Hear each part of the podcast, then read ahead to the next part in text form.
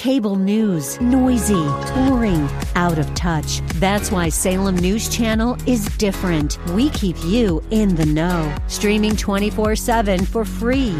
Home to the greatest collection of conservative voices like Dennis Prager, Jay Sekulow, Mike Gallagher, and more. Salem News Channel is unfiltered and unapologetic. Watch anytime, on any screen, at snc.tv and local now, channel 525.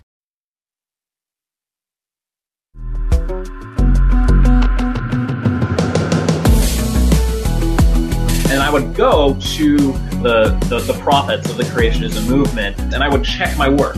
Usually I had guessed the right answer. This trail of hot gas from this galaxy stretched for 280,000 light years. In a culture as politically polarized and aggressively tribalized as ours, how do people change their minds? I'm Georgie Borman, a mother, author, and cultural commentator born and raised on the West Coast. I want to know what we can learn from people who've been on both sides of contentious issues, whether they end up on the right or the left. That's what this podcast is about. Welcome to the 180 Cast. Here's something that clearly doesn't fit a 6,000-year-old universe. There's no way that I can make any of this work, and all the cards kind of tumble.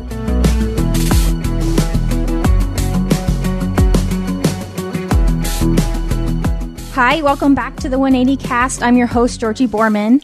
Back in episode 16, we took a look at one PhD's journey from a bona fide teacher of evolution to a proponent of young earth creationism, which is a pretty radical transition. And you might even remember that both of his parents taught at Berkeley. He basically said he knew evolution inside and out, backwards and upside down. And that was Dr. Grady McMurtry. And he did make a lot of really interesting points to support his case, but ultimately, at the core of his 180 story was his conversion to Christianity, which led him to re-examine evolutionary theory. But today, I am very pleased to present the opposite 180 of someone who's gone from being a young earth creationist to a vocal proponent of evolution. And I just want to let you know that this is not just about being quote-unquote fair and balanced. I personally think that we can't be truly grounded in almost any belief until we've examined both sides. And by looking at people who have changed their minds, I think we're really opening up a map and looking at where we might have taken wrong turns and trying to persuade people that we're right, or just in navigating the issue ourselves. So my next guest has had his perspective featured in the documentary We Believe in Dinosaurs. He's a writer for BioLogos and Medium.com, and I believe holds a BA in physics. He is also working on a book on science denial and fundamentalism. David MacMillan, did I get that right? Just about. It's a BS in physics. BS in physics, of course. I'm so used to talking to people with BAs. So yeah, no worries. That makes sense. I don't think there's such a thing. No, I don't think so either. Thanks so much for having me on the podcast. Yes, thank you for joining me. Hey, just a note to the listener before we get started. Don't forget you can subscribe to the podcast to stay updated, and we release a new episode every Friday. We alternate between in-depth interviews just like this one and post-interview analysis, as well as exploring some of the big ideas that are shaping our world as we speak. So if you have a friend who would find this episode of interest, go ahead and hit pause and share it with them. And with that, onward. Okay, David. Yes. You used to be a young earth creationist. I stumbled on your article on Medium because Medium gives me push notifications that I haven't turned off for one of my email accounts. And I was like, what? Medium just dropped this amazing story into my lap? So I read a little bit, but take me back to that mindset. Why were you a young earth creationist? What were your reasons? What was your upbringing? Right. So, like a lot of homeschooled conservatives in the United States, I was raised with an understanding of biblical creationism, creation science. We grew up very, very dedicated to the idea that the earth was young, that mainstream science was, if not a conspiracy, something like one, and that the only true ideas about origins, about the age of the the earth, about what happened to the dinosaurs, climate change, all of those elements, it could only be found through the Bible. It could only be found through interpreting the Bible in a particular way, according to, you know, a certain group of people, these creation scientists, people like Ken Ham, certainly people like Mr. McMurtry. All of these were the people who kind of handed down the truth from on high. And I was a very, very vocal proponent of that, much more than, you know, even members of my family.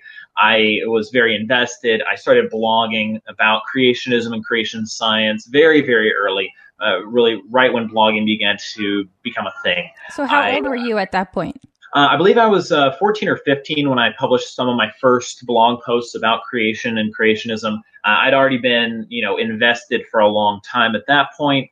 I had a lot of contacts with Answers in Genesis, some contacts with Creation Ministries International, with the Institute for Creation Research.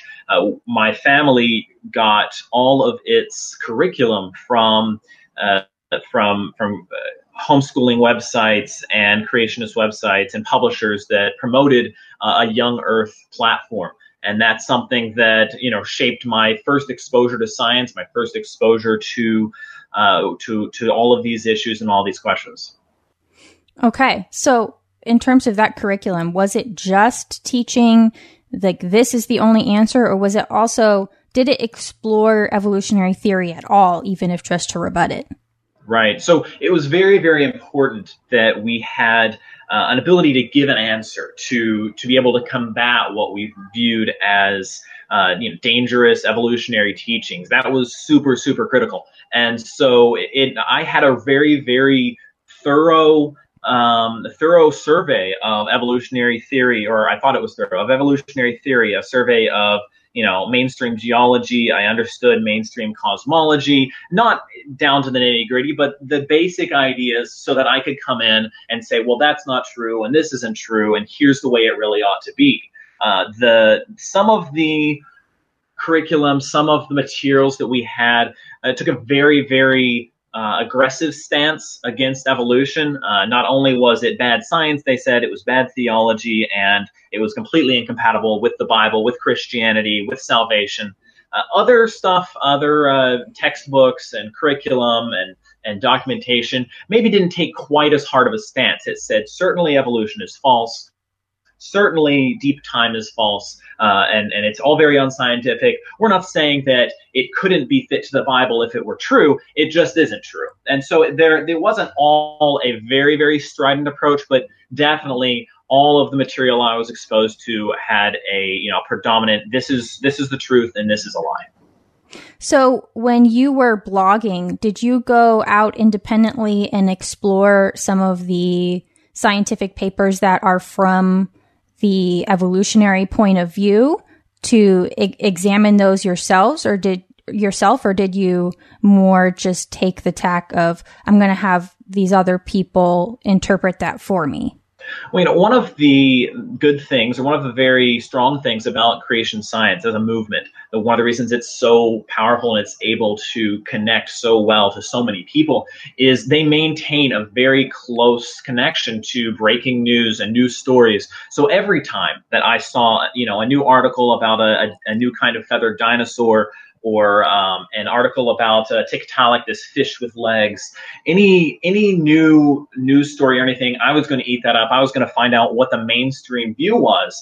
And I had enough training as a creation science aficionado to start to form the arguments and say, well, that can't be true because of this, or clearly this scientist wasn't paying attention to such and such. And I would go to my, you know, the prophets of the creationism movement, to Ken Ham's website, to these other groups, and I would check my work. I would say, all right, I figure that these scientists who say they discovered a feathered dinosaur, they must be off because of this or this or this. Let's see what Answers in Genesis has to say. Usually I was right. Usually I had guessed the right answer. And so that made me feel like I was very, very strong. I knew everything. I had all the answers, and I was ready to, to defend creationism and show everyone why evolution wasn't true. So you were very dedicated. How did you begin to change your mind on this? What started the wheels turning? Well, you know, it was a really long process. And there's one particular pivotal moment. The movie that you mentioned before, the documentary We Believe in Dinosaurs, does a really good job of kind of crescendoing up to the moment. But there was a one moment where everything sort of flipped, but that was only made possible by a lot of buildup.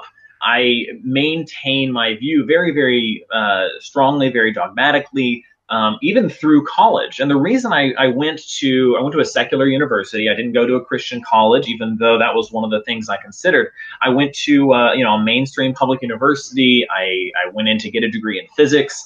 I wanted to have the credentials to be able to, be someone like a Jason Lyle or, like McMurtry or someone else who, this person has a degree, this person's a creationist, and they're going to help to defend it. And that was my goal.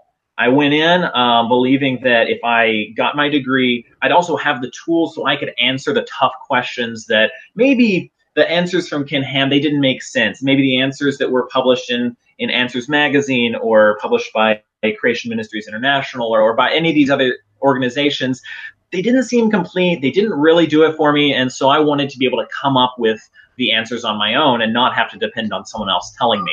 And it was through that process that I started to question. And I started to say, well, if evolution is really a lie, and if creation is really the facts, if the earth is only a few thousand years old, then I should be able to prove it. I should be able to see this and this and this. I should be able to make predictions about what I should discover, and it should work.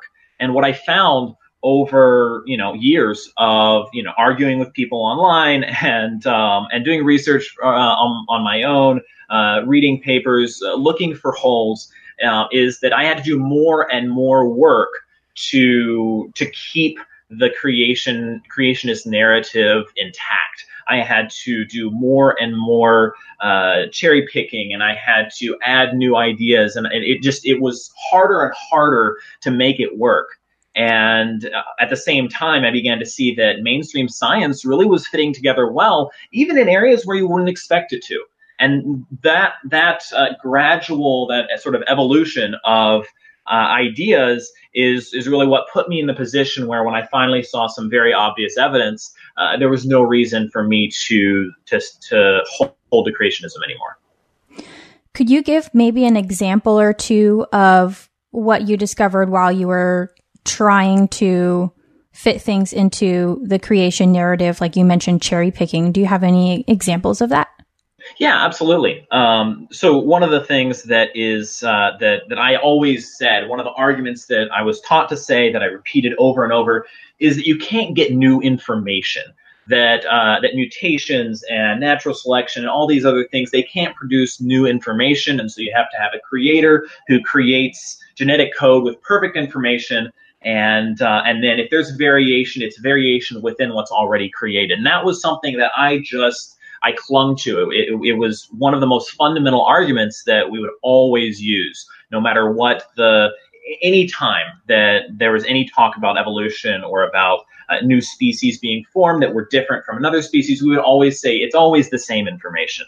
And I wanted to be able to prove that, and I wanted to be able to communicate that. And so I started looking into the actual the actual genetics. Again, I didn't even have my degree at this time, but I had enough research chops that I could at least try to muddle through it myself.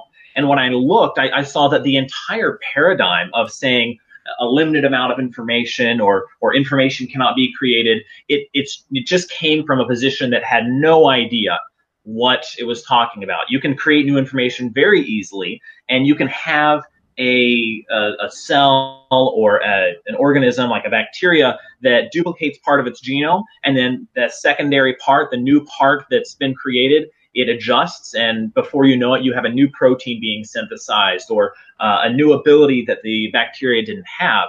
And it's something that happens very easily. It's observable. It's happening right here in the present.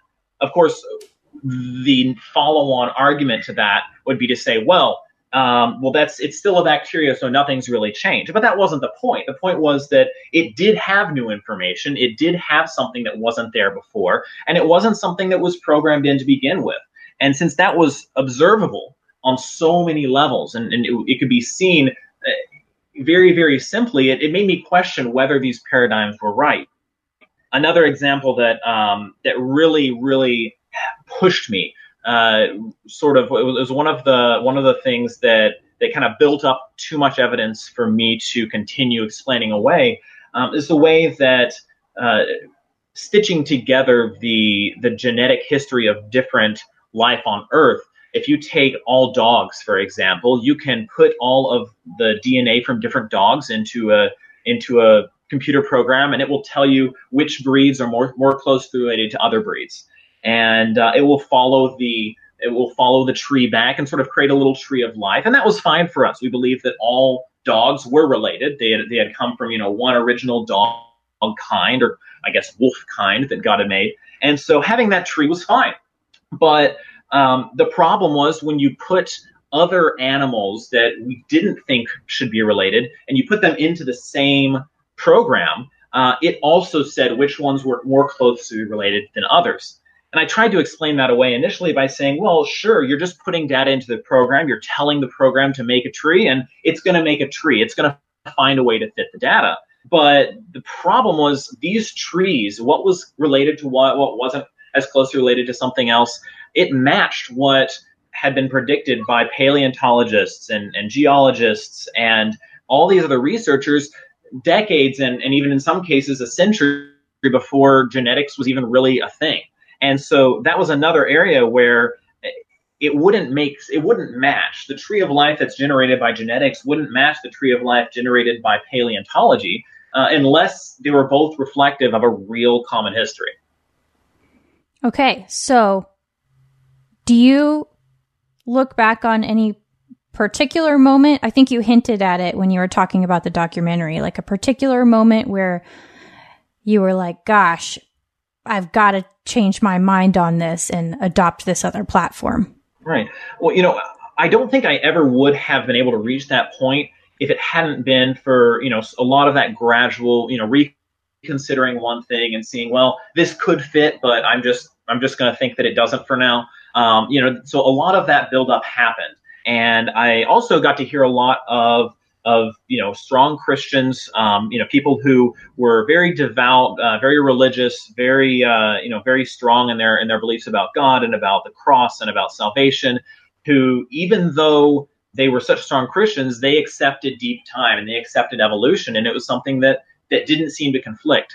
And so it got me to the point of being ready to accept new evidence, because before then, I felt like accepting evidence for deep time meant I was going to turn my back on the Bible, turn my back on Christianity. And I wasn't willing to do that. So I really, it took a lot before I could finally say, okay, this is good evidence. The evidence that I ended up stumbling across, one of the things that had always fascinated me and always been kind of difficult for me to understand is how you get light from galaxies and stars that are so far away from Earth, and how you get light to Earth in only a few thousand years. There have been a lot. Yes, I've wondered the same thing. Right. So there were a lot of arguments to explain that. Some people said, well, maybe the speed of light was faster in the past, and that didn't work. They said maybe the universe is a white hole, and there's some sort of time dilation where time is running at different speeds. That was actually the very first problem I modeled once I got my hands on a supercomputer in college and found out that didn't work either. And there were all of these different models, and none of them really seemed to work. But I was sure I'd be able to come up with something. And after all, I was studying physics. I'd come up with something eventually. But one of the really critical elements of that question, sure, you can say maybe there's a way for light to get here from distant stars. But at the very least, we're going to all agree that what we're seeing is something that's just as young as Earth. You're not looking at something that is billions of years old. You're looking at something that, even if the light gets here instantly, what you're seeing is 6,000 years old, just like Earth is. And I saw a galaxy that was falling into a gravitational well that was formed by a supercluster. So you have a supercluster, you have all these galaxies that are very tightly bound, and so that it has immense gravity, and there's a lot of dust that gets packed in between the galaxies. It's a lot thicker than the usual intergalactic medium. And this particular galaxy is falling into this galaxy cluster. And I saw a photo taken by Hubble, and you can see that the light of the stars in this galaxy are being ripped away by this gas. It's like it's running into a dandelion and a hairdryer. It's just being blown away. All these stars are being blown away by the pressure of this hot gas. And I looked at that and I thought, well, here's something that's moving, and God could have created it while it was moving, and that's fine. But how far has it come? And the thing that really did it, there was a photograph taken by the Chandra Observatory, and it showed a trail of hot gas from this galaxy. And this trail stretched for 280,000 light years.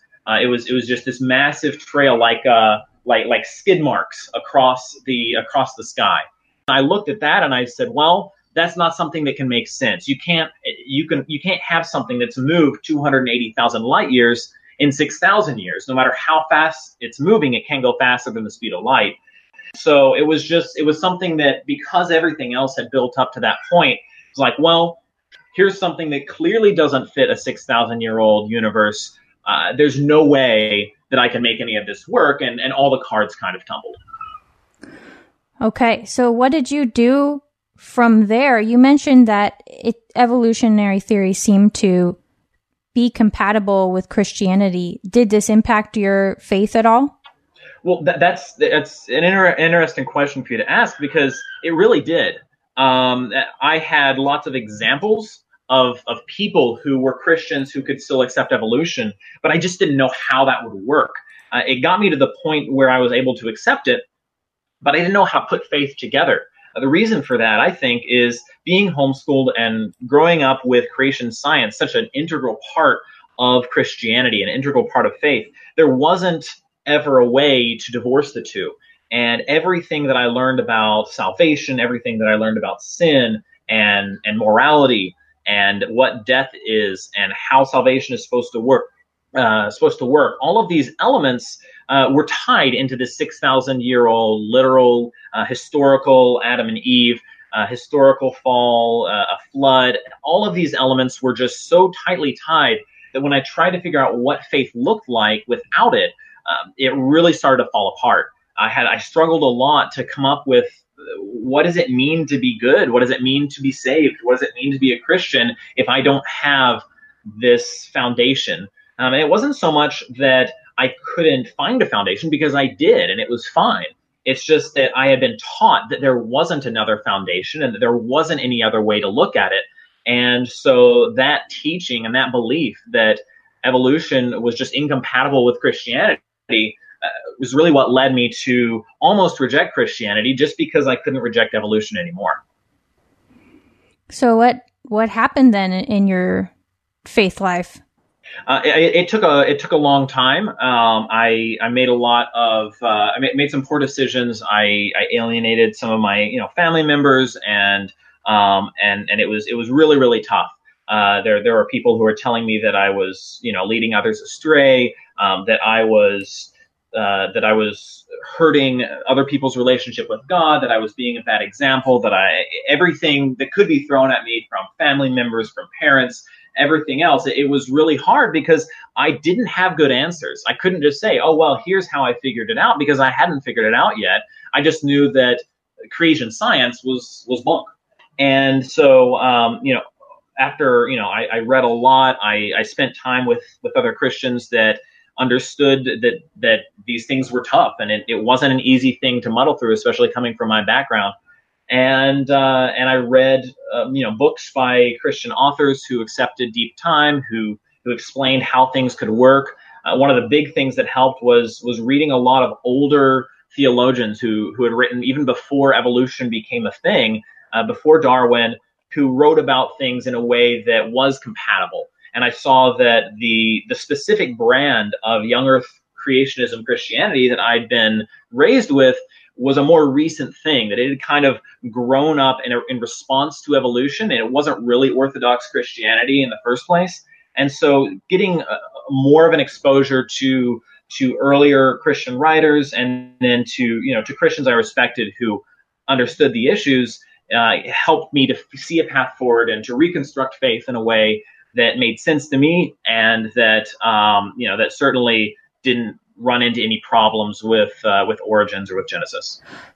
Could you give maybe an example of what kind of things you were reading from these early theologians, like in a nutshell? Sure.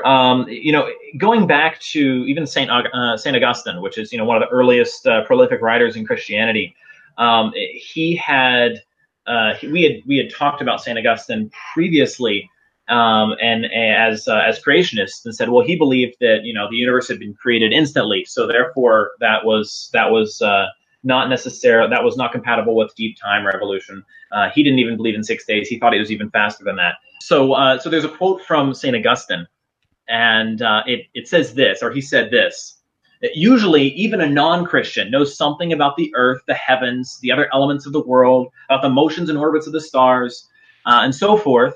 But it's a disgraceful and dangerous thing for a non-Christian to hear a Christian claiming to give the meaning of Holy Scripture to talk nonsense on these topics. We should all take means to prevent such an embarrassing situation. If these outside people find a Christian mistaken in a field which they know well, and hear him maintaining his foolish opinion about the Bible, how are they going to believe the Bible in matters concerning the resurrection, the hope of eternal life, and the kingdom of heaven when they think the Bible is full of falsehoods on fact which they themselves have learned from experience? Fascinating. So Thank you. That's the quote. Yeah, I love that quote. And so, yeah, I knew Irenaeus, one of the earliest fathers, he had said that the days of Genesis were periods of time, and that it should be interpreted more allegorically rather than interpreted as literal history. Isaac Newton was someone that we had always raised up as an example of a Christian scientist, someone who believed in science, who made all these discoveries, and yet was a Christian or a creationist. And it turned out he wasn't a creationist either. He had a letter where he said that obviously the discussion of days in Genesis is an accommodation of what they understood and what Moses was trying to explain, and wasn't intended to convey scientific truth. It was more like a parable or again an allegory than something that was historical. And so seeing a lot of these examples, especially of people that I'd thought of as creationists who weren't, those were some of the things that helped me to see, okay, there's another way to look at this. So what is your view of Scripture now? Do you believe in inerrancy and that it's just being interpreted wrong? Or do you believe that there are some things that have changed along the way and that may account for some of the discrepancies that you see between the science and what you read in the Bible? So I don't see the Bible as being inconsistent with science at all. I think that it mostly comes down to a question of interpretation. And one of the things that kept me from seeing that for so long is that I'd always believed there was one interpretation, or there was a plain and obvious interpretation of the Bible, and that it was basically whatever Ken Ham said, and that was that was just the assumption that there is one simple and straightforward interpretation. And questioning that mindset, really was a big hurdle. Because every time I tried, I would run into, well, if you think the Bible should be interpreted a different way, you're trying to add something. And the question I really should have been asking was, who gave Ken Ham the authority to make the interpretation in the first place? And that really was where it fell. So you understand, I understand the book of Genesis. And even other parts throughout the Old Testament, it's a blend of poetry and parable and history and prophecy and theology. There's a lot to unpack. It's not a simple, this is history, this is prophecy, and we're done. And there's a lot to unpack throughout all of the Bible. And if you try to limit it to, oh, this is just a historical thing, you can miss the entire theological point that the Bible's making. And you really end up getting shut into a very narrow mindset when the Bible's a lot bigger than just, oh, this thing happened and then this thing happened to these other people. I encountered something similar long after I left home and even after I left college when looking at the Bible, and I started exploring some other perspectives that I totally just stumbled on because I didn't know these people, like their full theology and their doctrines and whatnot. But it blew my mind when I realized that there are actually different interpretations of many, many things, if not most things in the Bible, like the book of Revelation. Most, I would say, fundamentalist evangelicals, if we're going to use that term, believe, you know, pre-millennial, that there's going to be a 1,000-year reign, like a literal 1,000-year reign on earth, and there's going to be a rapture and things like that. And I took that as a teenager to be, well, that's just the way it is. Like my perspective just leaps off the page. That really is, it's kind of a bumpy, wild ride, right? When you realize that there's different ways, it kind of unsettles you, doesn't it? That there's different ways to interpret things. It really does, and that's I had the exact same experience. You know, I was raised with a dispensational kind of premillennial, pre-tribulation approach to things, and maybe there was a little bit of wiggle room in interpretation here and there, but the basic story is going to be the same no matter what. And you know, then I stumble upon this entirely new world of different interpretations, and this is how these people thought it was for you know 700 years. And it really was a bumpy ride, because one of the, you know, you mentioned inerrancy before. Was the Bible inerrant in its original autographs? And that question itself just, it kind of misses the, no offense to you, but like focusing on inerrancy, like a lot of churches do, kind of misses the question of interpretation in the first place, because even if we assume the Bible is inerrant, even if that's something that we're not even going to argue, you can still have multiple people who have wildly different interpretations. And so affirming inerrancy doesn't do you any good unless you have a way to interpret it that's also inerrant. And that's where you run into problems.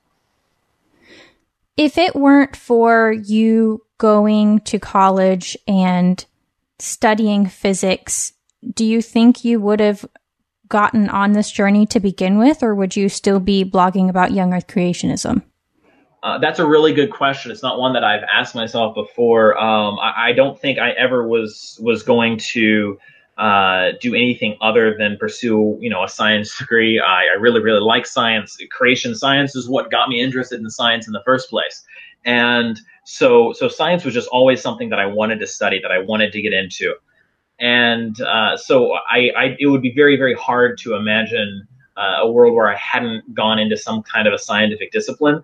But, you know, I always wanted to be able to give answers. I always wanted to be able to give an account, you know, always be ready to give an account for the hope that you have. That was something that was really important to me. And I do remember even very, very early on, it was the discovery of Tiktaalik, which I mentioned before, this fishapod, a fish that had, you know, nostrils halfway up its head and flippers that could be used to walk around. I called my contacts at Answers in Genesis because my attempts to debate people online had just been horribly, horribly disastrous. And I called my contacts. I got on the phone with David Menton, who's this, you know, a PhD who's very, very well regarded in creationist circles. And I started asking him questions. Can you explain why this isn't a missing link? And his answers just made no sense. And I remember feeling, you know, early before I had ever even, I don't think I'd even taken physics at that point. This doesn't work. I need to be able to give a better answer. And so I always wanted to be able to give an answer that would be convincing. And I think that drive is something that would have carried me through regardless. What do you make of this dichotomy that is set up by many people, that faith and science are incompatible? Because you seem to have, if you want to use the word, reconciled them, or you see them as fitting together. What do you make of how many evolutionists tend to see them as diametrically opposed? Right. You know, the dichotomy is something that really benefits people on the opposites, on the far end of the spectrum. And honestly, it's something that benefits the young earth creationist groups more than anything else. There are certainly people like Richard Dawkins who have really, you know, profited off of making it a big divide. But for the most part, the people who get the greatest benefit out of preaching the dichotomy are the young earth creationists like Ken Ham. And I know I keep picking on him. He's the guy that I used to write for his website. I helped, I raised money so that I could help build the Creation Museum.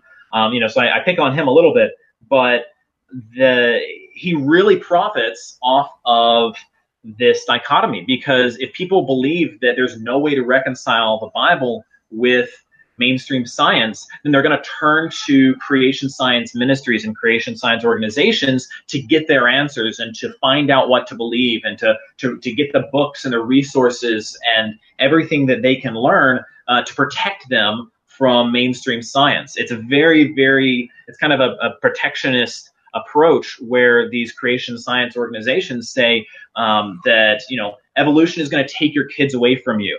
Mainstream science is going to take away your faith. Ken Ham has a book that Already Gone, basically why your kids are already in the clutches of secular humanist science.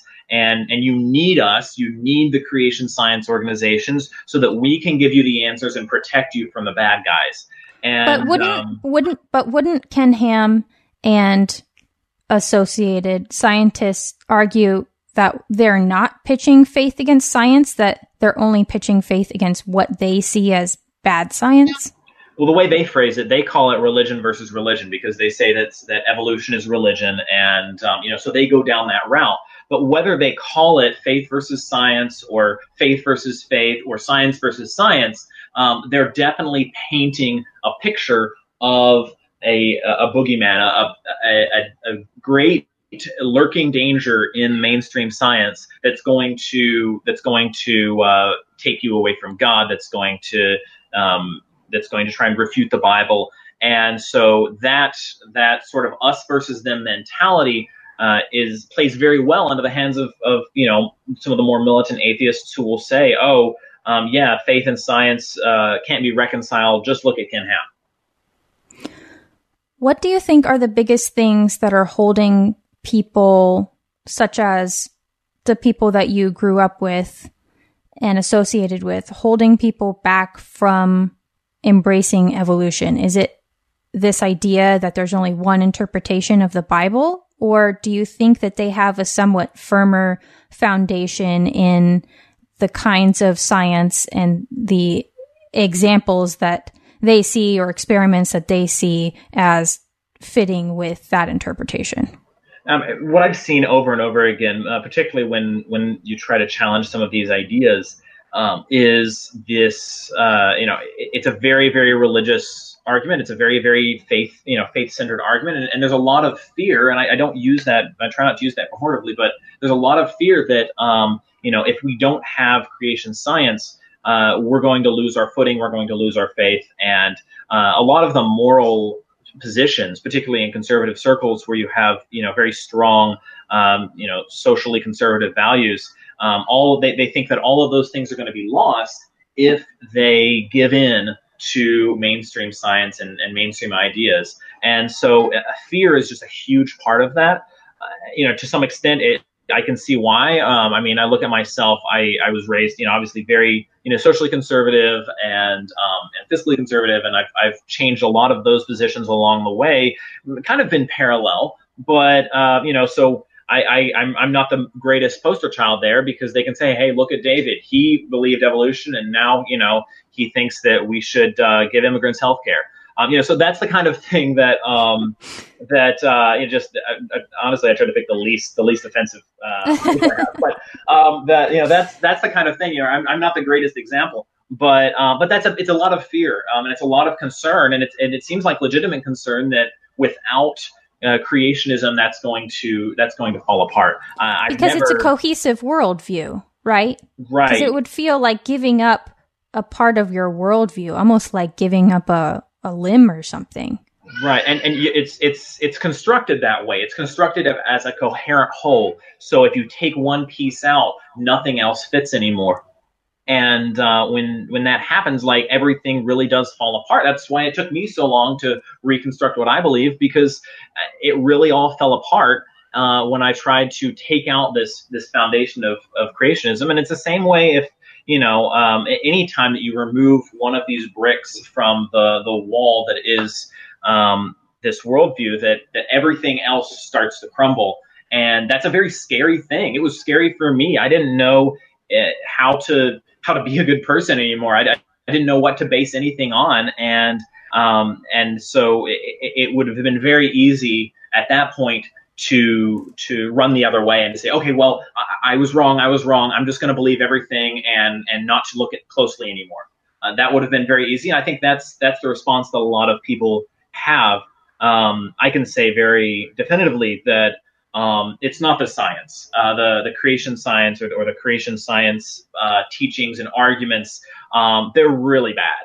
And the only way to hold to them, and it's a bold statement, I know, but the only way to hold to them is to have a philosophical commitment to them that that's independent of the facts. And so that's where I have some strong disagreements with people who say that, they believe in creationism because of the science. Cause I've been there and I know it's washed up. It's interesting that you got into the idea of bad arguments, because I was going to ask you, that's my next question, is I was going to ask you, what do you think are maybe just two, pick two of the worst arguments that you've seen from the creation side, and then maybe give what you see as a poor argument from the evolutionary side that you think, no, there's better arguments to be made. Sure. So I will avoid being too harsh. I could give examples like some of the things that Kent Hovind has said, for example, and stuff like that. But that would probably be unfair. So I'll stick to arguments that are close to sort of the more mainstream organized creationism. One of the very, very bad arguments in creationism is one that I mentioned before about information. The idea that you can't get new information, that you can't have, new abilities that are acquired by an organism over its lifetime. That's a really bad argument because it's so easily disproven. You can take numerous examples of bacteria that show a new ability that wasn't programmed in to begin with.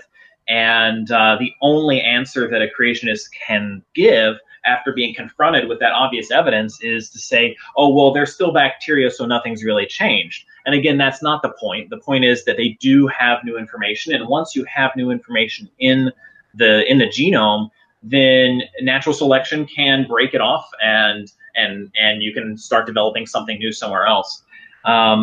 Another really, really poor argument that I've seen in a lot of places from creationists is the idea that radiocarbon dating, and this goes away from biological evolution or evolutionary biology into more the question of deep time, but it's the idea that radiometric dating is inconsistent, and that if you try to use chemical radioactive chemicals to date rocks or to date meteorites or to date lava flows from the deep past, it's unreliable. It's all a crapshoot. You can just pick the data that you want and run with it, and that's a line of reasoning that I quickly discovered was also very bad, because what you see when you look at actual radiometric dates and in actual research is that there's tremendous consistency.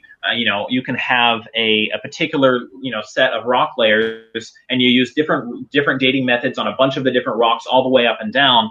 And not only do the dates cluster very, very closely, but they're all stacked up in the right order. So you're never going to have a rock on top that gives an older date than a rock on the bottom, and that follows in every single example.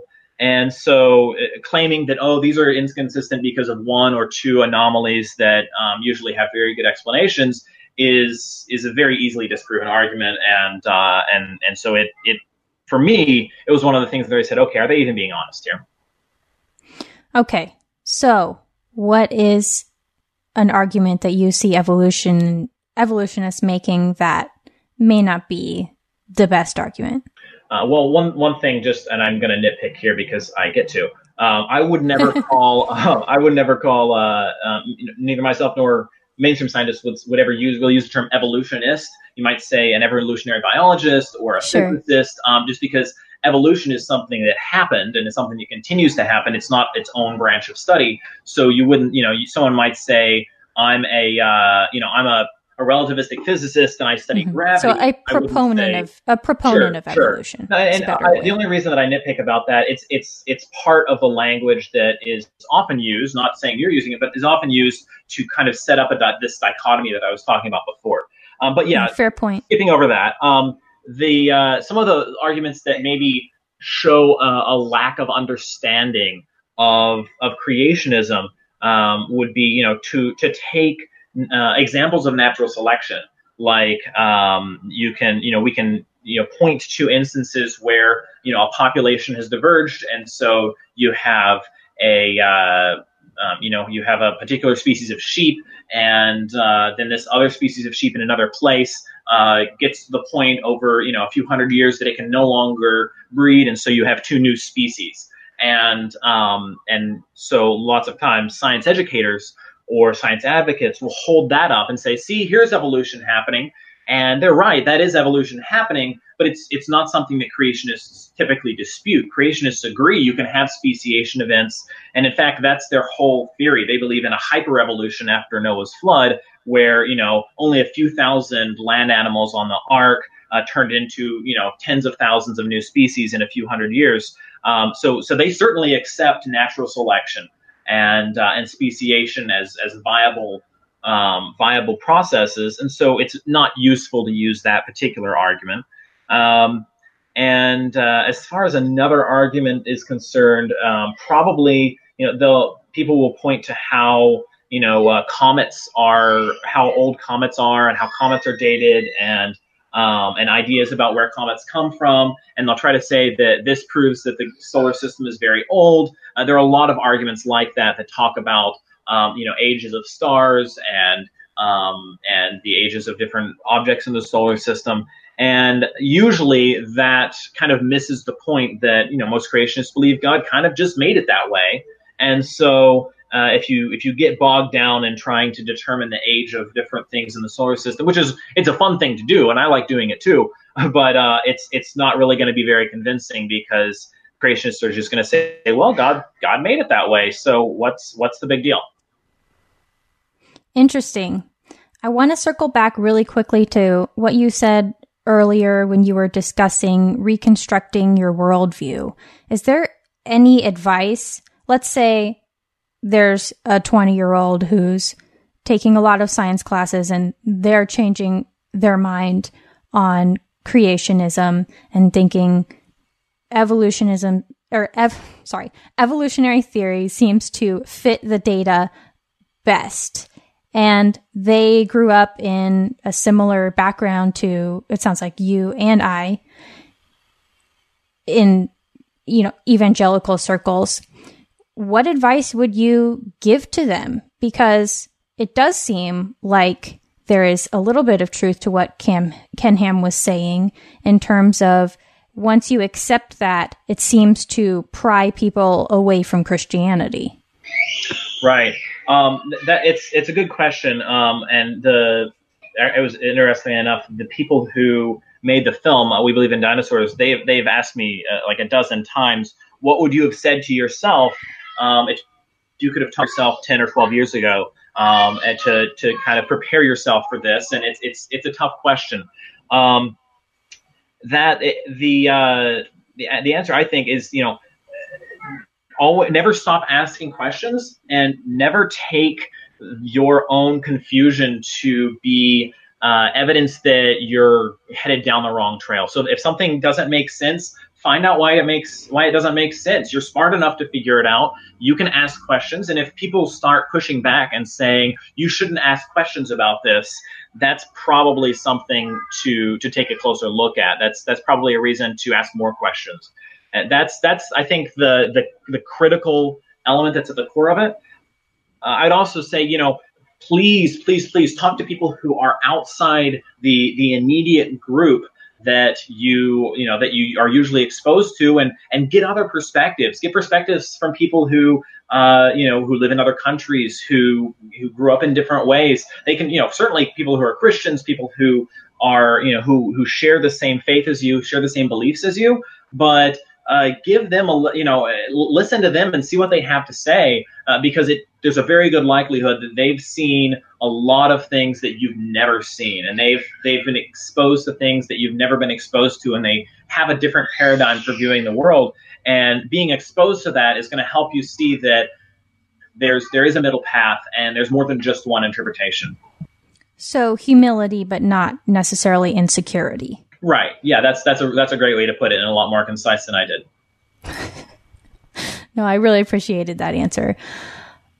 I ask essentially the same basic question near the end of every podcast, which is, if you had somebody from the opposite perspective sitting across from you and you only had like a minute to get the gears turning and start convincing them that the way that they're thinking is incorrect, and that your current position is the right one. If you had a young earth creationist in front of you and you had like 1 minute, like, what's your trump card? What card do you play to get them thinking? And, what's your best play here? Right.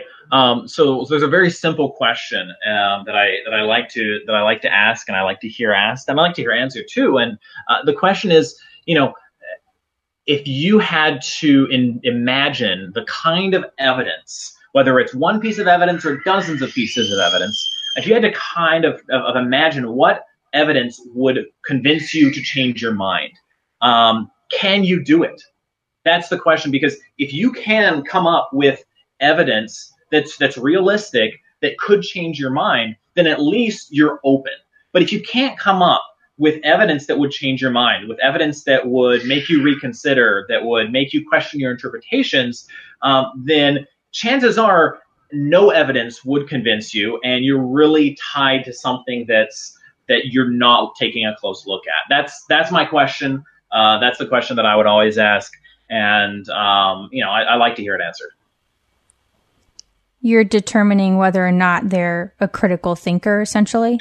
It's not so much for my benefit. That's not why I'm asking it. I'm really asking it for their benefit, mm-hmm. because I want people to think, okay, am I really willing to evaluate the evidence critically? Is there evidence that would convince me? What would that look like? Does that exist? Those are the questions that people need to ask.